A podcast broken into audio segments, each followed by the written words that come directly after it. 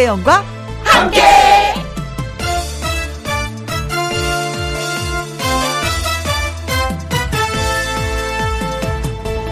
오늘의 제목, 유통기한도 정하기 나름.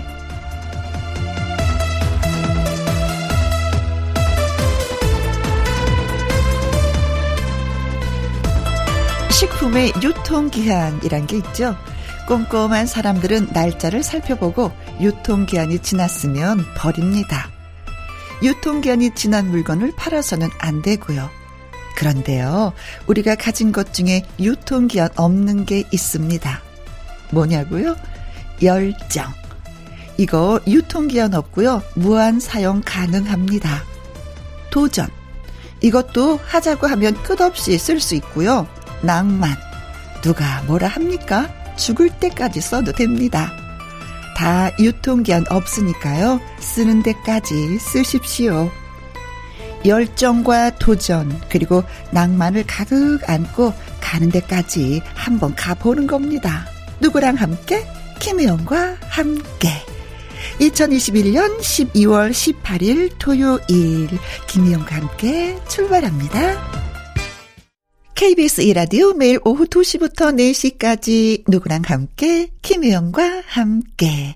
2021년 12월 18일 토요일, 오늘의 첫 곡은 혜은이의 열정이었습니다. 광고 듣고 와서 다시 만나요. 김혜영과 함께. 노래 듣고 와서 신성 씨와 함께 사연 창고 문 열도록 하겠습니다. 강지선님의 신청곡 장윤정의 꽃.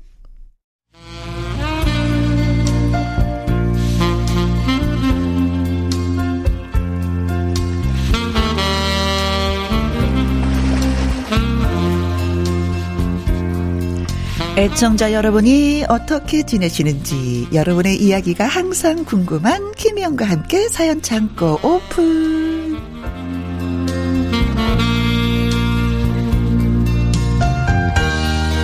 감미로운 목소리로 사연을 전하는 남자, 사전남 가수 신성씨. 성, 어서와.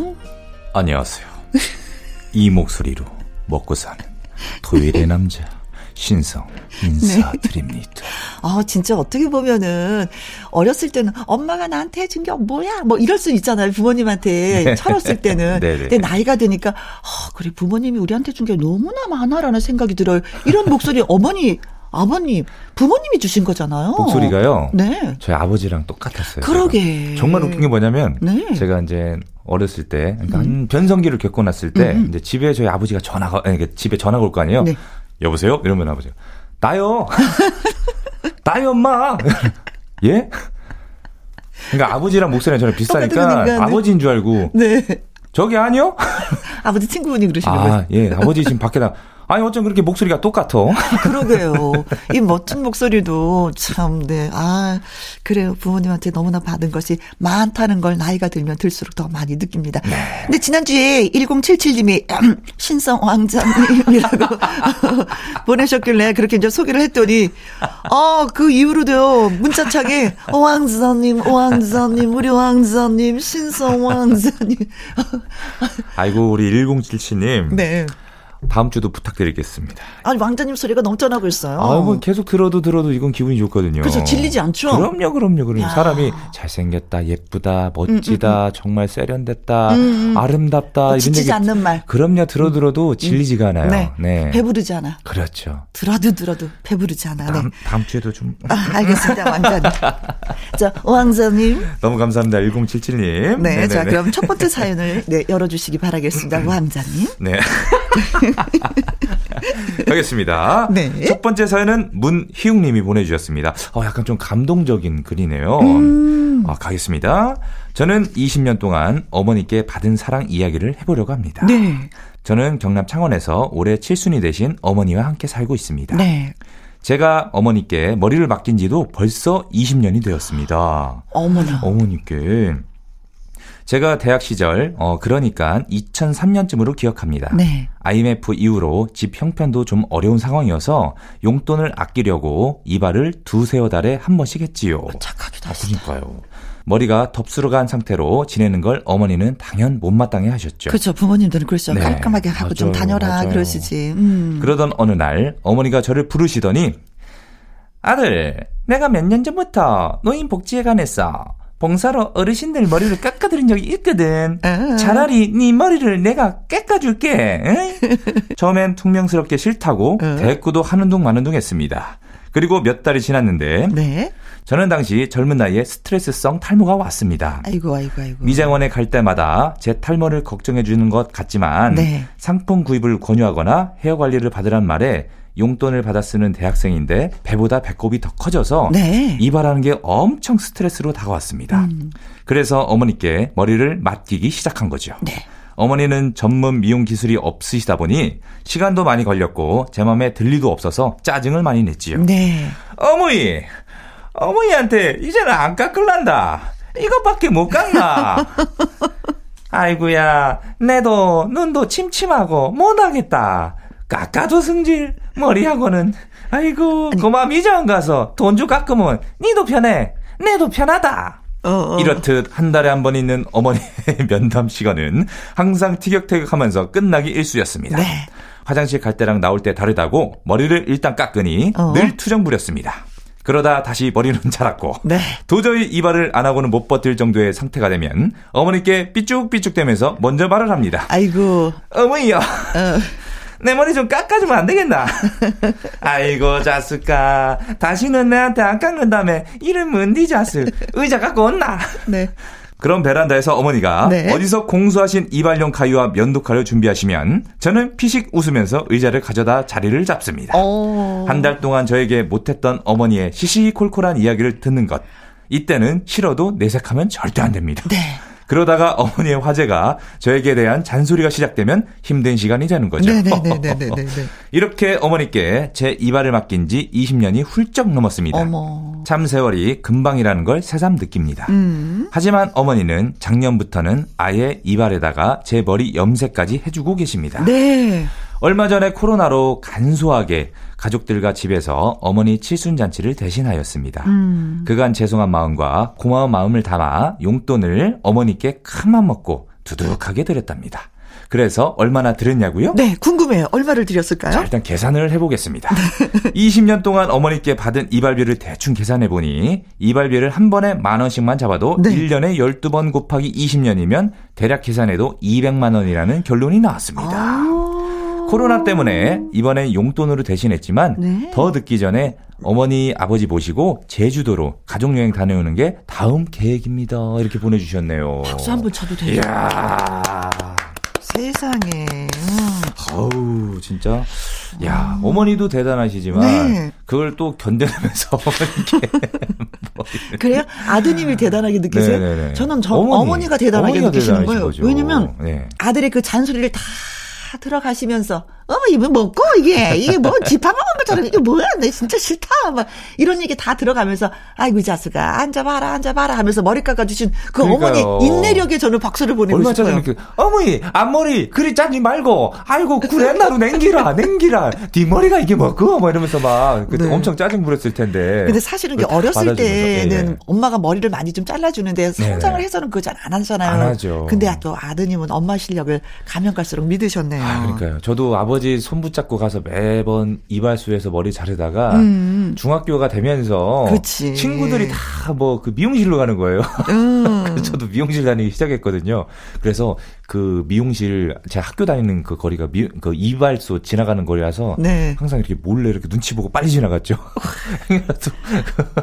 아 근데 보이면, 예, 그림이 너무 그려지지 않아요? 맞아요. 베란다에서 네네네. 어머니가 다 큰 아들의 그쵸? 그 머리카락 자를 때 이렇게 가위 들고 빗 들고 네. 여기 어깨에 뭐 하나 보자기 씌워서 네. 그 그림이 따뜻한 봄볕을 맞으면서 행복하다. 이 정도면 어머니 프로급이에요. 저희 어머니는 어렸을 때 누나들 있잖아요. 네. 다 바가지 씌워놓고. 맞아. 예, 그걸로 다 머리 깎아주시. 드리고. 용돈 드린 것도 잘했고. 네. 이런 추억을 갖고 있는 분이 대한민국에 몇 분이나 계시겠어요. 그러니까요. 저희 어머니도 내년이면 7순이신데 저희 어머니도요. 에이, 아이고. 아유, 코로나 빨리 종식이 돼야 어머니 네. 모시고 좀 여행 좀 갈 텐데 큰 걱정입니다. 아유. 아무튼 고맙고 감사함을 이렇게 또 표현해 주셔서 저희도 네. 고맙습니다. 맞습니다. 네, 어머니 건강하시고요. 건강하시고요. 네. 한세일의 노래 듣습니다. 모정의 세월. 다음 사연은 제가 소개할게요. 네. 김선호님이 보내주셨습니다. 저 자랑 좀 해도 돼요? 됩니다. 이런 얘기 들어주시나요? 들어줍니다. 얼마 전 남편과 남편 회사 부부동반 모임에 갔어요. 그런데 그날 참 제 모습이 초라하게 느껴지더라고요. 아, 왜죠? 명품 가방도 하나 없고 제대로 된 코트도 하나 없어서 패딩 파카에 운동화 신고 크로스 가방 하나 메고 갔습니다. 남편이 주차를 하고 오는 동안 기다리고 있는데 어떤 중년 아저씨가 다가오시더니 저를 보고 학생 여기 회센터 맞아요? 하고 물으시더라고요. 어라. 학생이 어딨어?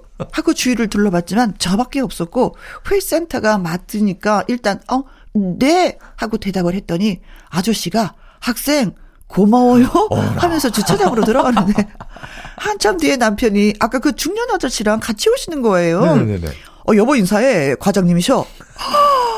그러자 과장님이 깜짝 놀라시면서 아니 이렇게 이쁜 부인을 모시고 살았어?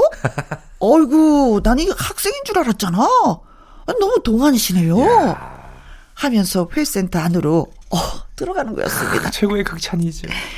회사 사람 부인들 손에는 번쩍번쩍 반지가 껴있었고 가방이 뭐 명품이면 명품이지 식탁 위에다 떡하니 자리 차지하게 올려놨더라고요. 자랑하죠. 네. 그리고 부산은 그렇게 춥지도 않구만 뭐 비싸 보이는 털코트를 입고 와서 앉아있는 겁니다.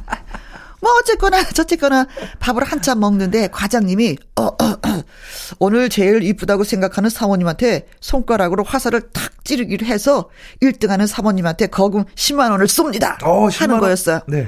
그리고 손뼉을 치면서 다들 손가락 화살을 막 쏘는데 글쎄요. 제가 1등을 했어요. 1등. 저는 거금 10만 원을 받았습니다. 축하드립니다. 기분이 너무 좋았어요. 무엇보다 기분이 좋았던 건 남편의 말이었어요. 여보, 나는 누더기 옷을 입혀놨다 하더라도 당신이 제일 예쁠 것 같아. 여보, 사랑해. 하는 말에 감동 먹었습니다. 저는 기가 살아서 하늘 높은 줄 몰랐고 사모님들의 질투를 한 몸에 받았네요. 기분 너무 좋았습니다. 이야. 그래 어떻게 보면 나다운 게 가장 아름답고 이쁘고 어울리는 거예요. 진짜 어울리게 복장을 하고 가셨나 봐요. 얼마나 깜찍해. 크로스 가방 딱 메고 그러니까요. 운동화 신고 파카 입고. 우선 들어가기 전부터 과장님께서 네. 학생 그때부터 기분이 좋았어요. 어디예요? 그래요. 네. 우리 혜영 누님도 네. 좀 학생이나 아니면 좀 젊어 보인다 이런 얘기를 들어본 적이 있으신지. 그렇죠, 뭐. 근데 이상하게 저는 아줌마잖아요. 아줌마인데도 아줌마 소리 들으면 되게 기분 나빠. 그러면. 근데 이분 같은 경우는 네네. 아줌마인데도 학생, 네. 아가씨도 아니고 학생이라는 얘기를 들었으니 네네. 기분이 날아가죠. 저는 그냥, 사람들이 손님으로 가면은 그냥 손님이라든지, 아유, 네, 안녕하세요. 아예 부르지를 말았으면 좋겠어. 아줌마라고. 그럼 어떻게 불러요? 나도 학생. 너무 오반가. 저도요. 얼굴에 주름은 어쩔까? 저도 그때 위드 코로나 딱 했을 때 네. 그때 그 저녁 때 밥을 먹으러 들어가는데 네. 거기서 민증 검사를 하는 거예요 저한테. 네네. 기분 너무 좋아가지고 민증이요? 잠깐만요. 바로 꺼내드릴게요. 기분이 너무 좋아가지고. 네. 아우. 너무 어려 보이니까 학생 같으니까 민증 내놔라 이거였죠. 그렇죠. 기분 너무 좋았어요. 저는 어떨 땐 그래서 일부러 나이를 얘기해요. 뭐라고요? 제 나이를 실제로 얘기해요. 그러면, 어머, 이렇게 젊으세요? 그 소리 들으려고. 근데 동안이세요. 진짜 동안이세요. 근데, 네. 우리 작가가 그랬어요. 뭐라고? 누나, 아무 데서나 민증까지만. 네. 그래요. 나다운 게 가장 어울린다는 거, 말씀드리면서, 신유의 노래 듣습니다. 잠자는 공주. 김희용과 함께 사연 참고, 가수 신성 씨와 함께하고 있습니다. 자, 세 번째 사연 소개해 주세요. 네, 세 번째는 2501님의 사연입니다. 안녕하세요. 신성 씨 팬이라 잠시만요. 왕자님. 김혜영과 함께 토요일 코너를 특히 사랑하는 팬입니다. 감사합니다. 네, 신성 씨 때문에 김혜영이 고마워요. 너무 감사합니다. 신성 고마워. 아, 아닙니다. 같이. 제가 우리 아들 때문에 사연을 보내요. 아들이 왜요? 네, 우리 아들이 숫기가 없어요. 없어도 너무 없어서 걱정입니다. 애가 외동이고 남중 남고를 나와서 공대를 나왔어요. 아, 대학생? 그러니까요. 굳이 애인 사이가 아니더라도 상대적으로 여자친구를 만날 일이 없었던 건 사실인데 그렇다고 다 우리 아들 같진 않을걸요?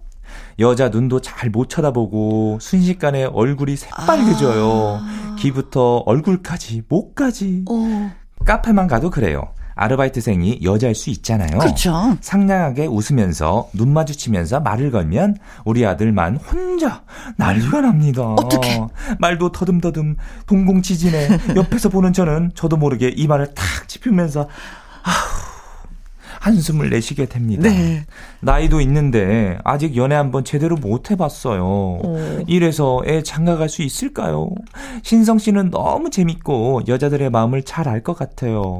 우리 아들 어떻게 하면 좋을까요? 이렇게 보내주셨네요. 뭐 신성 씨라고 여자들의 마음을 알까? 모릅니다. 아 근데 사연을 읽다 보니까 네. 이 아드님이 제가 그 고등학교 중학교 시절 때 생각이 나네요. 저도 여자들한테 말을 못 걸었었어요. 네네네. 앞에 여자만 안 있어도. 근데 어떻게 고쳤어요? 제가 군대를 갔다 오면서 그때 성격을 바꿨거든요. 군대에서 네. 남자다운 남자가 되었구나. 네. 역시 군대는 가야 돼. 생각을 바꾼 게 뭐냐면요. 그러니까 여자친구들도 남자친구를 대하듯이 대하자. 딱 앞에 있으면은 평소에 그러니까 친구를 대하듯이 하니까 점점 이렇게 편해지는 거예요. 너무 여자라는 존재감을 머릿속에 입력을 시키신 것 같아. 아드님은. 그렇죠? 네, 그렇죠. 그냥 사람이다. 네. 그러면 그냥 친구다. 내 친구를 대하듯이 하면은 그 공포감이 사라집니다. 그렇죠. 네. 아르바이트하는 저 여자분이 네. 내 친구 영철이다. 네. 영철아. 영철이가 뭐 드실래요? 커피. 그렇죠. 그거 괜찮은 생각이다. 오. 그 생각을 딱 하는 순간부터 좀 편안해지더라고요. 네. 전에는 막 여자 앞에만 있어도 막 그리고 말도 못하고. 그대 앞에만 서면 나는 왜 작아지는가. 맞아요. 네. 친구가 맨날 야, 너는 키도 크고 저기도 있는데 왜 이렇게 말을 못하냐고. 넌 거기서 점수 다 까먹는 거야. 항상 그랬거든요. 네. 네네네. 2501님 들으셨죠? 이 방법 괜찮네요. 네. 네. 다 여자들은 내 친구 영철이다. 맞습니다. 라고 생각하시면서. 근데 그거를 극복 딱 하시면은 그때부터 약간 조금 위트감 있게 재밌는 말을 하게 되면은 호감이 더 올라가게 됩니다. 그렇죠. 네. 그렇죠. 네. 그렇죠. 아니면 엄마랑 같이 자 엄마가 여자라고 생각하고 대화를 한번 해보자고 연습을 해보셔도. 그건 안 됩니다. 아, 네. 죄송합니다. 절대 안 됩니다. 집에 혹시 근데 외동이잖아요. 네. 뭐 누나가 있거나 여동생이 있어도 가족끼리는 그게 안 됩니다. 네. 네, 네 알겠습니다. 네. 자, 그죠? 영철이다. 상대는 영철이 나요. 그거밖에 없어요. 네. 아, 고맙습니다. 네. 그냥 이분은 내 친구다라고 이렇게 편하게 생각하고 이렇게 말을 하면은 말이 트이기 시작합니다. 네. 네. 자, 여자친구들하고 이제는 여자 사람하고 대화를 잘하는 그런 날이 빨리 오기를 바라면서 맞습니다. 예, 신성 씨 사랑의 금메달 띄워드릴게요. 네. 이번에 소개해드릴 이야기는 문소연님이 보내주셨습니다. 네. 제가 예민한 사람인지 좀 들어봐 주세요. 같은 아파트에 우리 아들 어린이집 친구가 살아요. 네. 아이들은 동갑, 엄마들 나이는 제가 6살이 많습니다. 네네. 또래 키우다 보니까 자주 만나고 애들 얘기도 하고 이런저런 수다도 떨고 그러는데 묘하게 신경이 쓰이는 일이 있어서요. 예를 들어서 이런 겁니다. 현경, 귤 받은 게 있는데 좀 가져가서 먹을래? 아우, 나 귤 킬러잖아. 주세요. 아, 이거 반말을 하네. 그래. 그럼 언제 올 거야? 오늘 저녁에 가던가 할게요. 택배 기다려. 어머, 또 반말. 그래. 편할 때 와. 아, 뭔지 아시겠죠? 네. 저보다 꽤 어린 사람인데 말을 하면서 묘하게 반말하는 거예요. 제가 말을 놔라, 편하게 해라, 뭐 딱히 그렇게 말을 한 적도 없는데 톡톡 신경 쓰이는 반말. 근데 또 뭐라고 하긴 좀 그렇잖아요. 물론 가깝게 지내는 건 맞지만 그래도 윗사람한테 함부로 말 놓는 거 이거 어려운 일 아니던가요? 얼마 전에 동네 길가에서 우연히 만났는데 어머머머 이렇게 또 보네. 어디가? 나는 저녁 먹으러 가요. 또 이건 반말도 아닌 것이 존댓말도 아닌 것이 한번 제가 뭐라고 지적을 좀 해봐야 될까요? 하셨습니다. 이거 예, 되게 기분 나쁜 거예요.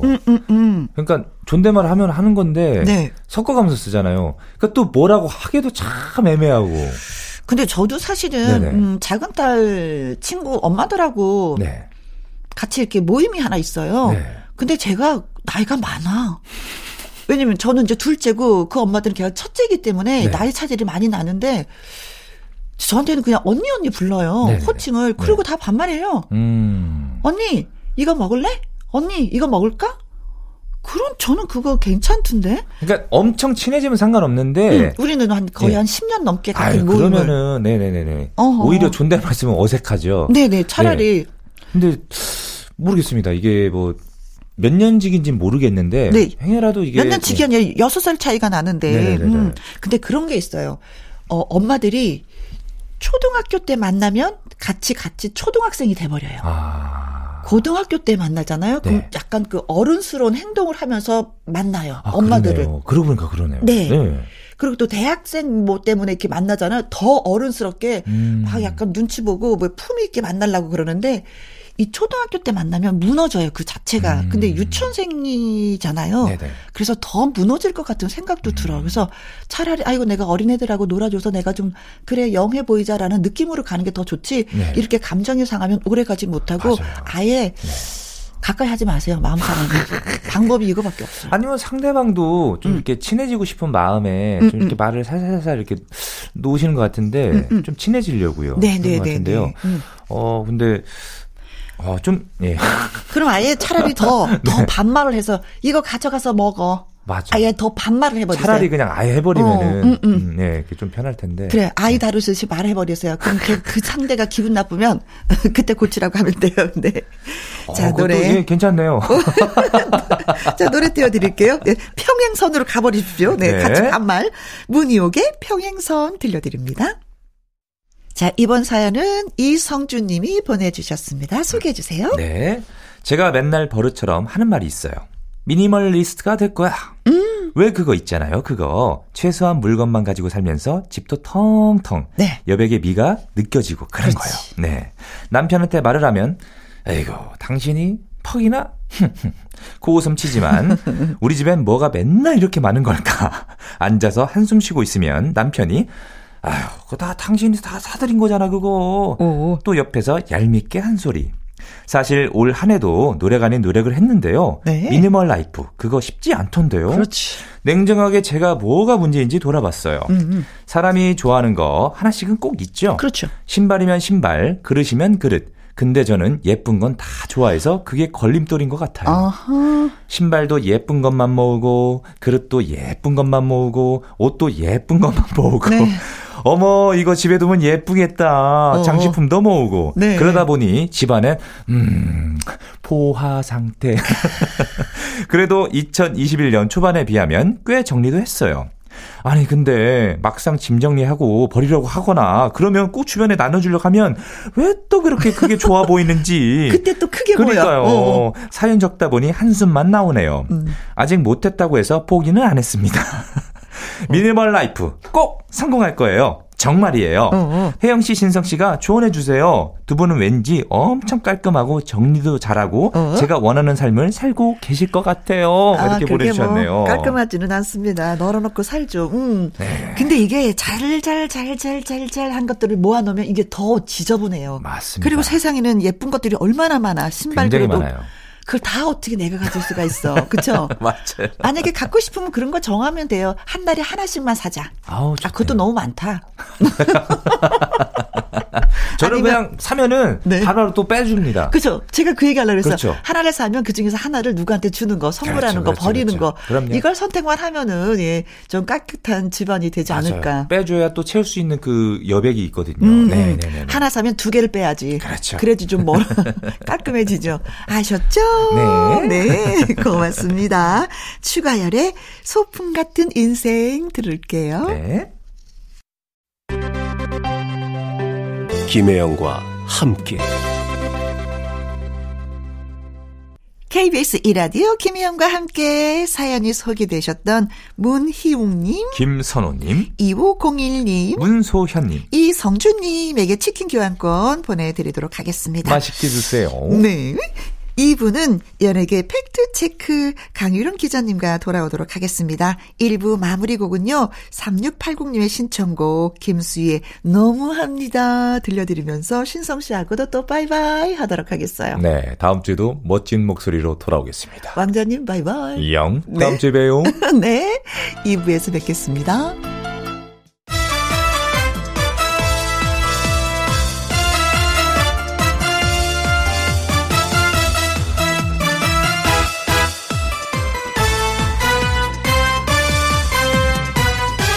김혜영과 함께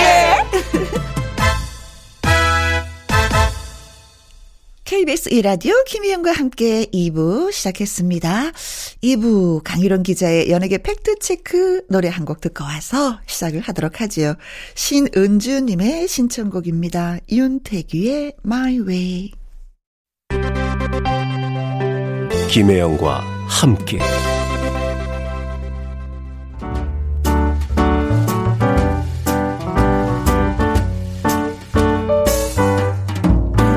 김희영과 함께해서 드리는 선물입니다.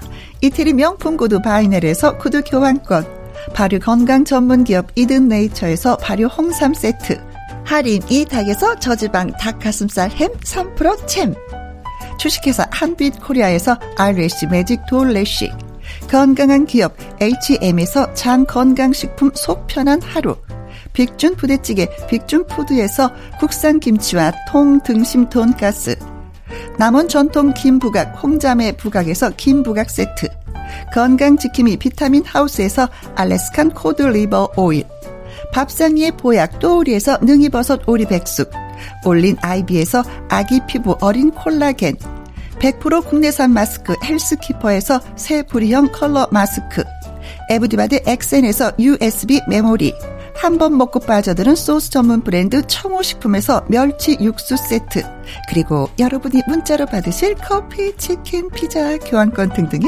선물도 보내드립니다. 지금부터 슛 들어갑니다. 영화 한 편 찍으시죠. 엔딩에 키스신 있다 참고하시죠. 그대의 연예인이 돼요. 항상 즐겁게 해줄게요. 이 소식 저 소식 찾아보지 않으셔도 이번 주 연예 소식 핵심만 딱 짚어서 전해드립니다. 연예계 팩트체크.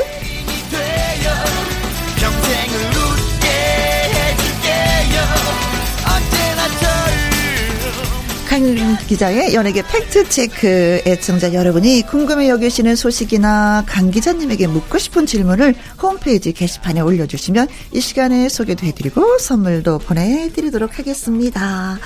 자, 인사를 드려야죠. 반갑습니다. 네, 강유림 기자님. 네. 반갑습니다. 이번 한 주도 바쁘셨어요. 네, 네. 소식이 참 많이 들려오더라고요. 연예가 소식. 그러게요. 지금 연말이라서 더욱더 뭐 이런저런 얘기들이 많더라고요. 네. 네, 그렇습니다.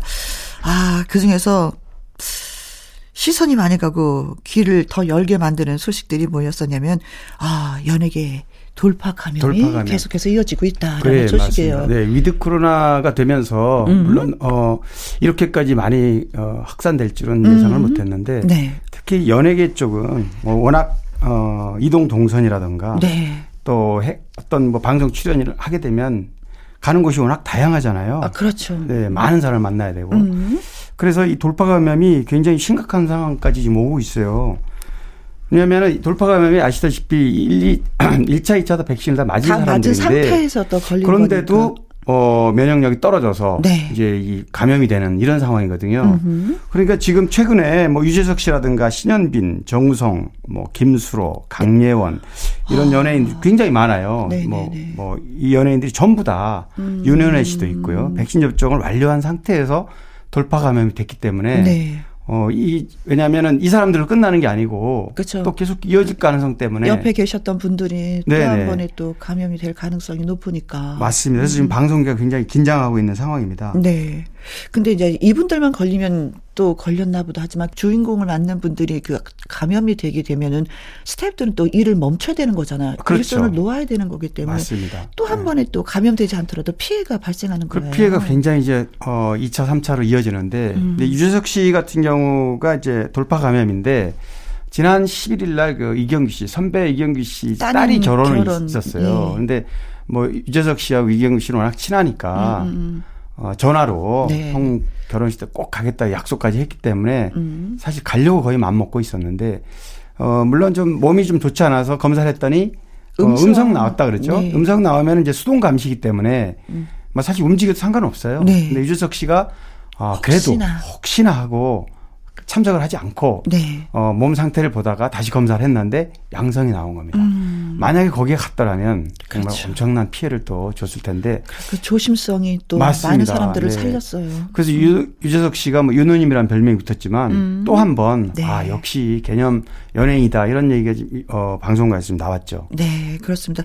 그나저나 뭐 방송사마다 연예 대상들이 다 있잖아요. 네 연말이라서 오늘이 18일이죠. 네. 뭐 SBS 가장 먼저 연예대상을 하는데 여긴 뭐 당연히 불참이고요. 불참이 되겠네요. KBS하고 MBC도 25일하고 29일 날 예정돼 있어요. 음흠. 여기도 유재석 씨가 막 요즘 한 열흘 정도 이렇게 자가격리를 하면서 네. 음성이 두 차례 나오고 확인이 되면 뭐 열흘 조금 넘으면 자유롭게 된다 그러긴 해요. 네. 그렇더라도 지금 25일, 29일 날은 참석할 수 있을지 없을지 아직 네, 불확실합니다. 아직 미정이다. 네. 네. 그래요. 각자가 더 조심조심 하는 수밖에. 네, 네 그렇습니다. 네, 네. 그렇습니다. 그리고 또 빨리 완쾌가 됐으면 좋겠습니다. 네. 네. 자, 김용임 씨의 노래 골라봤습니다. 의사 선생님. 자, 다음 주제로 넘어가 보도록 하겠습니다. 기쁜 소식, 반기는 소식, 원했던 소식. 네. 이정재 씨와 오영수 씨. 네, 골든글로브 네, 노미네이트 됐죠. 네. 사실 오징어 게임이 대한민국 한류 콘텐츠로 오징어 게임과 이제 넷플릭스 오리지널 런칭이 됐잖아요. 네네네. 뭐 오징어 게임 이후에 지옥도 굉장히 인기인데 이 오징어 게임이 세계를 강타했고 이 열기가 아직도 끝나지 않았습니다. 왜냐하면 그러게요. 네, 사실 골든글러브 같은 경우는 작년에 윤여정 씨가 미나리로 네. 노미네이트가 실패했단 말이죠. 으흠. 그렇게 뭐 우리도 방송에서 했지만 네네. 거의 뭐 7, 80개의 상을 받았잖아요. 네.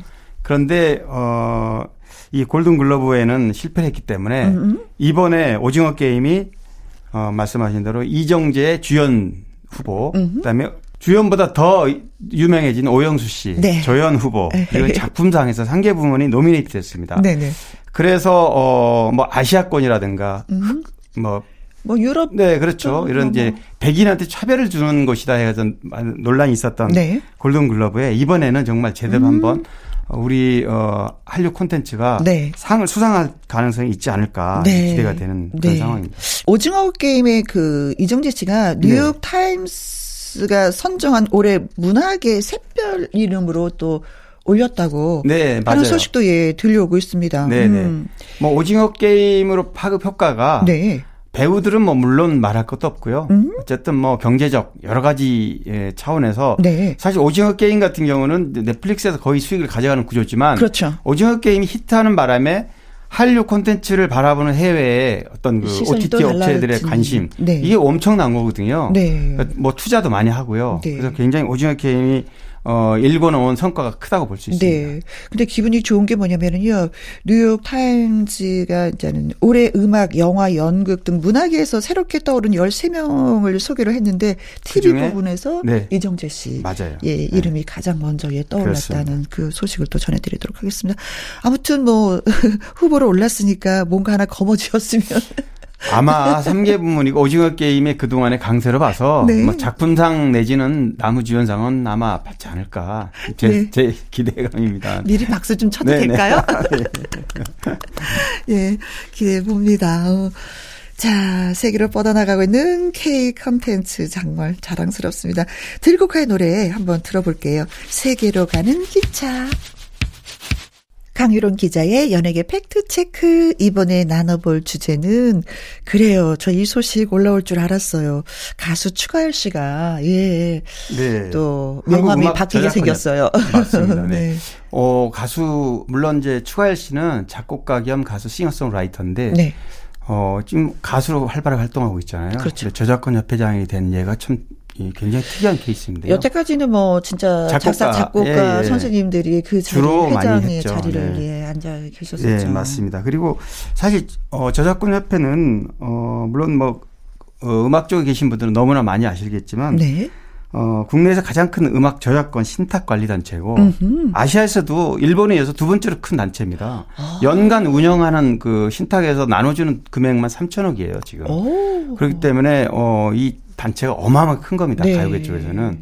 그래서 추가열 씨가 이 협회장, 이제 내년 2월부터 임기가 4년 시작되는데, 네, 이번에 당선이 누구도 예측을 못했어요. 네. 유효 표가 760표였는데 거의 한 60% 이상, 그렇죠, 454표를 얻었는데, 거의 뭐 박빙 이런 수준이 아니래요. 네, 아니에요. 그래서 참 저도 추가열 씨하고 잠깐 통화를 했어요. 이거 당선된 직후에. 네. 자기도 좀 많이 놀라웠다. 반드시 자기는 한 번은 저작권협회장을 해서, 네, 전문 경영인 제도를 한번 도입하고, 물론 회장은 뭐 따로 있지만, 네, 그리고 세계 최저 수수료, 아, 이거를 좀 해보겠다, 이런 어떤 나름대로 포부가 있더라고요. 네.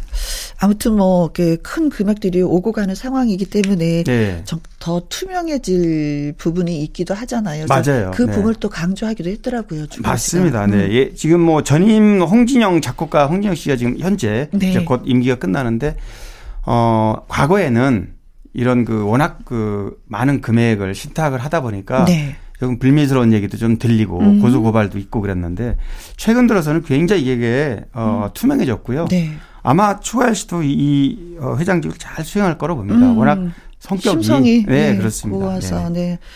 네.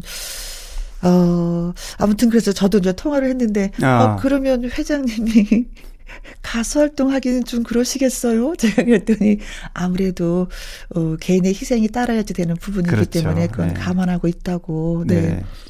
그런 얘기 들었는데 다시 한번 축하드리고, 네, 정말 더 굳건하게 4년 잘. 네. 그래서 제가 통화를 좋겠습니다. 했는데 사실 우리 코너에 나의 인생곡이라는 거를 소개를 하잖아요. 네. 그러니까 사실 추가할 시 그럼 나 같은 건 없는 거예요. 진짜 불의의 명곡이 있는데, 네, 제가 조만간에 소개하겠다고 그랬어요. 네. 아무튼 4개월 동안 열심히 뛰어서 좋은 결과 얻어서, 네, 예, 다행이기도 합니다. 추가열 씨 다시 한번 축하드립니다. 네. 자, 그러면은 추가열 씨가 작사 작곡한 곡 노래를 한 곡 골라봤습니다. 박윤경의 오래오래. 강유론 기자의 연예계 팩트체크. 자, 다음 이야기는 개그맨 김철민 씨. 네, 김철민 씨가 고인이 됐죠. 네. 사실 김철민 씨가 2019년 8월에 폐암 발병한 이후에, 네, 한 2년 한 몇 개월 됐죠. 2년 한 4개월 정도. 사실 말기였기 때문에 힘들었는데, 꿋꿋하게 잘 버텨왔거든요, 그동안. 네네. 결국에는, 세상을 떠나고 말았는데, 참 마음이 아파요. 떠나기 며칠 전에, 네, SNS에다가 이런 얘기를 올렸어요. 덕분에 행복했습니다. 맞아. 고맙습니다. 사랑합니다. 이런 아주 짧은 멘트로, 네, 자신이 이제 곧 세상을 떠나는 거를 암시하는 듯한 그런 글을 올렸는데, 뭐 많은 분들이 세상 떠나는 거에 대해서 뭐 예고돼 있긴 하지만, 네, 너무나 가슴 아파했습니다. 네. 김혜영 씨만 특별한 관계가 있지 않아요? 좀 많이. 그러니까 김철민 씨, 제가 예전에 김철민 씨가 양평의 그 요양원 요양할 때 제가 취재 때 한번 갔었는데, 2년 전에. 그러셨어요. 김혜영 씨 얘기도 하고 그러더라고요. 누나가 많이 의무요양으로 많이 도움을 줘서 고맙다, 이런 얘기를 했던 적이 있었어요. 그렇잖아. 29일 날, 네, 저한테 문자를 보내왔더라고요. 혜영님 치료 잘 받고 있습니다. 좋아지고 있습니다. 다음에 뵈면 비빔국수 먹으러 가요. 제가 통기타로 이문세 선배님의 노래 소녀 불러드릴게요. 예.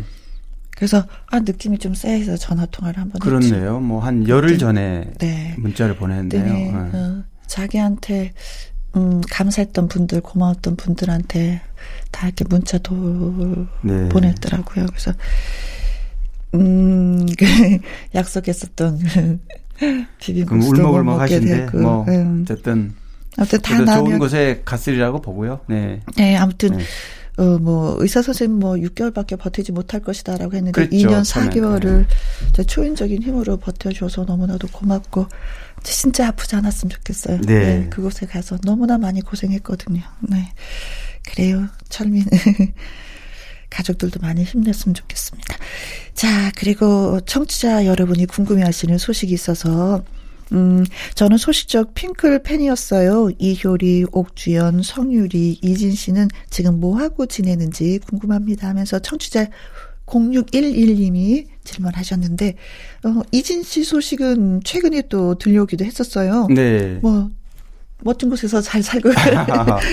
사실은 물론 이제 핑클이 98년에 데뷔한 이후에 지금 나이가요. 이효리 씨가 42살이에요. 아이고. 나머지는 다 이제 40살, 41, 다 뭐 네. 한두 살씩 차이인데. 네. 아, 벌써 그렇게 이제 20살도 안 돼서 데뷔를 해가지고. 네. 근데 사실 이진 씨는 하와이에서 5년 전에 결혼할 때 제가 현장에 있었어요. 아, 그러셨어요? 네. 그때 옥주현 씨가 이제 결혼 축하러 왔고, 나머지 멤버들은, 뭐, 국내 일이 있어서 오질 못했는데, 그때 하와이에서 스몰 결혼을 교포, 미국 네. 교포하고 결혼했는데, 지금 아마 잘 살고 있다는 소식이고요. 지금은 뉴욕에서 살고. 네, 예, 그 당시에도 뉴욕에서 왔다 갔다 한다 했어요, 하와이로. 네, 네. 네. 여전히, 아주 행복한, 결혼생활을 하고 있는 것 같고. 네, 금융업에 네. 종사하는, 남편하고 맞아요. 네, 결혼해서 네. 잘 살고 있다라는 소식 전해드리고 또. 네. 그리고 뭐, 너무나 이효리 씨는 잘 알듯이. 네. 2014년 이상순 씨와 결혼해서,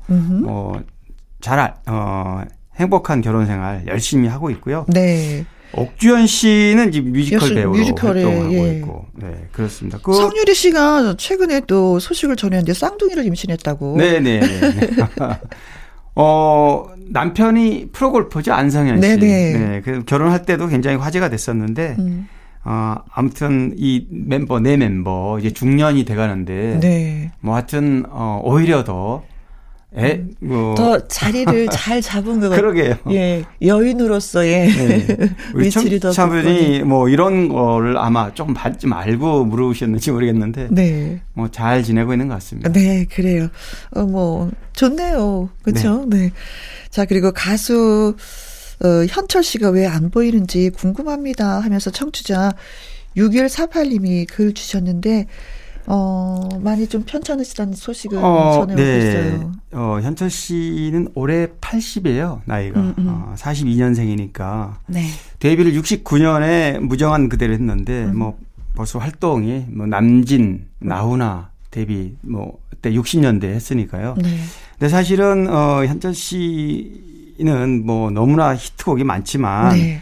뭐, 봉선화 인정, 사랑은 나비인가 봐, 사랑의 이름표, 아미새, 꼽을 수 없이 많죠. 네. 근데 사실, 이름을 알리게 된 거는 80년대 지나서예요. 80년 지나서. 60년, 70년, 60년에 데뷔했지만, 70년대는 남진 나훈아의 그 어떤 아성을. 네. 무너뜨릴 수가 없었죠. 그렇습니다. 그리고 거의 뭐 무명으로 지내다시피 했고, 그렇기 때문에. 늦게 꽃이 핀. 맞습니다. 늦게 꽃이 펴서 많은 곡 히트했고. 네. 근데 지금 이제, 제가 연세를 말씀드렸는데, 사실 뭐, 나이로 많다고 해서 이렇게 어려워지는 거예요. 왜냐하면 송혜 씨도 있고 하니까요. 그렇죠. 근데, 한 4, 5년 전인가요? KBS 가요 무대를 독일편을 찍은 적이 있어요. 네. 그때 가수들이 현철 씨가 좀, 시력이 좀 많이. 네네. 그런 불편하고. 뭔지 모르지만 불편해. 그렇습니다. 몸이 좀 불편하고. 여러 가지 느껴졌다고. 좀. 네네. 그리고 최근에 보면은 그 아내 되는 분이. 네. 또 수술을 했고 한 2년간 재활치료 중이다. 그렇지만 뭐 큰 문제는 없다. 이래서 이제 좀 몸이 좀 많이 불편하다고 이렇게 알고 있고요. 네. 그런데 또 저도 그 라디오를 보이는 라디오를 한번 봤는데 라디오에 한번 출연해가지고 직접 토크도 하고 노래도 부르고 했단 말이에요. 네. 그러면서 본인이 이제 농담이지만 건강 문제 없다. 네. 올림픽에 나가도 된다. 이렇게 자신한 적이 있는데 네. 그렇게 심각하게 불편하시는 아니지만 네. 어쨌든 연세도 있고 그래서 방송 활동을 조금 지금은 좀 줄이고 계신 것 같습니다. 네. 아, 그 뭐 이 창법은 현철 씨의 창법을 따라가는 사람이 아무도 못 따라가죠. 네. 네. 정말 특별한 존재감을 갖고 있었던 분인데 정말 쾌차해서 네, 모습을 좀 보고 싶고 뭐 꺾는 그 묘미를 다시 한번 좀 느껴보고 싶기도 합니다. 네, 자 강일원 기자의 연예계 팩트체크. 애청자 여러분의 궁금해 여기시는 연예가 소식이라든가 강 기자님에게 묻고 싶은 질문을 홈페이지 게시판에 올려주십시오. 그러면 이 시간에 소개도 해드리고요. 선물도 보내드리도록 하겠습니다. 오늘 소개되신 6148님, 0611님에게 커피 쿠폰 보내드릴게요. 자, 꺾는 묘미 다시 한번 여러분께 느낄 수 있게 노래 한 곡 띄워드리겠습니다. 현철 씨의 노래예요. 봉선화, 연정. 나의 히트곡, 나의 인생곡, 가수의 근원과 함께 히트곡 당시 비하인드와 사연을 소개해드리는 코너가 되겠습니다. 오늘의 주인공은요, 장녹수라는 노래를 불렀던 전미경 씨가 되겠습니다. 맞습니다. 이 장녹수, 정말 굉장히 유명한 노래죠. 네네. 이 장녹수가 95년도에 KBS ETV에서 방영됐던 드라마입니다. 네, 드라마 OST. 그렇죠. 네. 연산군의 총애받았던 장녹수, 사랑과 열정을 그린 드라마인데 네. 이 드라마가 정말 대단한 인기를 끌었고 네. 사실 전미경 씨는 이 노래를 통해서 정말 가수로서 네. 완벽하게 입지를 갖춘 그런 계기가 되었는데 사실 알고 보니까 전미경 씨는 사극 주제가곡을 많이 불렀더라고요. 뭐 이미여 이밀레라. 사실은 목소리가 사극하고 네. 너무 궁합이 잘 맞아요. 그러게요. 생각해 보니까. 네. 뭐 물론 뭐 사극 주제가를 부른 가수가 네. 뭐 염수연 씨도 있고 주현민 씨도 있고 몇몇 분이 계세요. 네. 그런데 유독 전미경 씨 목소리가 참 애절하면서도 맞습니다. 애절하고 깊고 표현력이 네. 왕성하고. 그래서 서궁이라든가 아씨, 여자의 방, 여인열전 이런 주제곡을 다 불렀더라고요. 네. 사실 이 드라마는 전미경 씨의 그런 애절함이 더해주는 그 목소리 때문에 네. 당시에 박지영, 유동근 씨가 주인공을 맡았는데 이 장녹수. 네. 두 사람의 연기도 이 노래에 굉장히 빛을 많이 받았다. 저는 그렇게 봅니다. 네네네. 네. 왜냐하면 드라마가 그 삐지로 깔리는 음악에 따라서 느낌이 다르거든요. 감정이 또. 그렇죠. 이유되죠. 네. 그런 게 굉장히 좀 좌지우지되는 부분이 있는데. 근데 그런 거 있잖아요. 네. 왜 드라마가 끝나면 그 노래도 끝나는 게.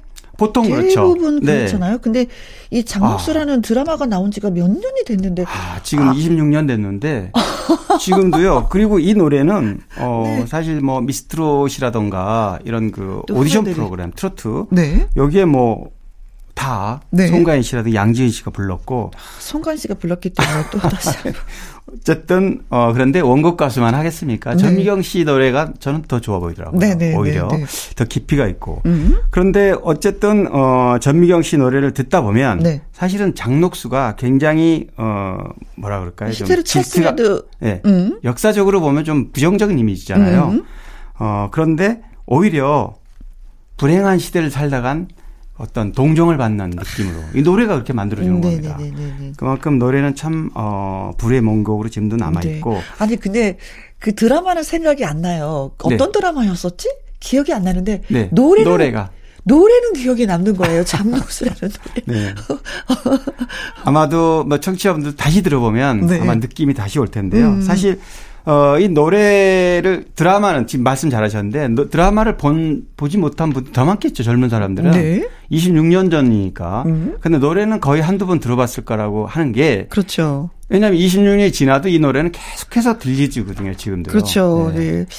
진짜 이제 구성진 그 목소리는 변함이 없어서 네. 지금 이렇게 현재 그 라이브로 들어도 그 목소리가 그대로 유지가 되니까 또 반갑더라고요. 네, 맞아요. 고맙고. 사실 이제 뭐 아직은 전미경 씨가 뭐 왕성하게 활동할 나이이긴 하지만 네. 나이가 뭐 60, 70 넘어가면 목소리가 또 잘 안 나오는 경우도 있거든요. 맞습니다. 근데 지금 전미경 씨는 아까 송가인 씨나 양지은 씨도 얘기했지만 물론 잘 불렀죠. 네. 그런데 전미경 씨의 오리지널 목소리도 네. 굉장히 좋습니다. 그렇습니다. 네. 깊이가 좀 더 달라요. 그렇죠. 깊이가 훨씬. 젊은 사람이 부르는 것과 네. 깊이가 좀 예. 아유, 예, 그래요. 전미경 씨, 이 노래가 또 나의 인생 히트곡이군요. 그렇죠. 네. 네. 근데 원래가 고등학교 때부터 노래를 불렀다고 하더라고요. 네, 뭐 어려서부터 음악적 재능이 뛰어났는데 그래서 뭐 고등학교 때 2학년 때 이미 작곡가 사무실 다니면서 공부를 했고 뭐 또 신인 탄생이라는 또 지상파 프로그램에서 또 뭐 월말 결선에서 1위도 했고 노래 실력은 예전부터 있었던 것 같아요. 네, 그래요. 자, 그럼 장독서를 들어봐야 되는데 이 노래 듣고 가셔야지 돼요. 네. 아셨죠? 네. 자, 강유란 기자님, 예, 다음 주에 만날 것을 약속하면서 네. 여기서 또 인사드리도록 하겠습니다. 전미경의 장독수 전해드릴게요.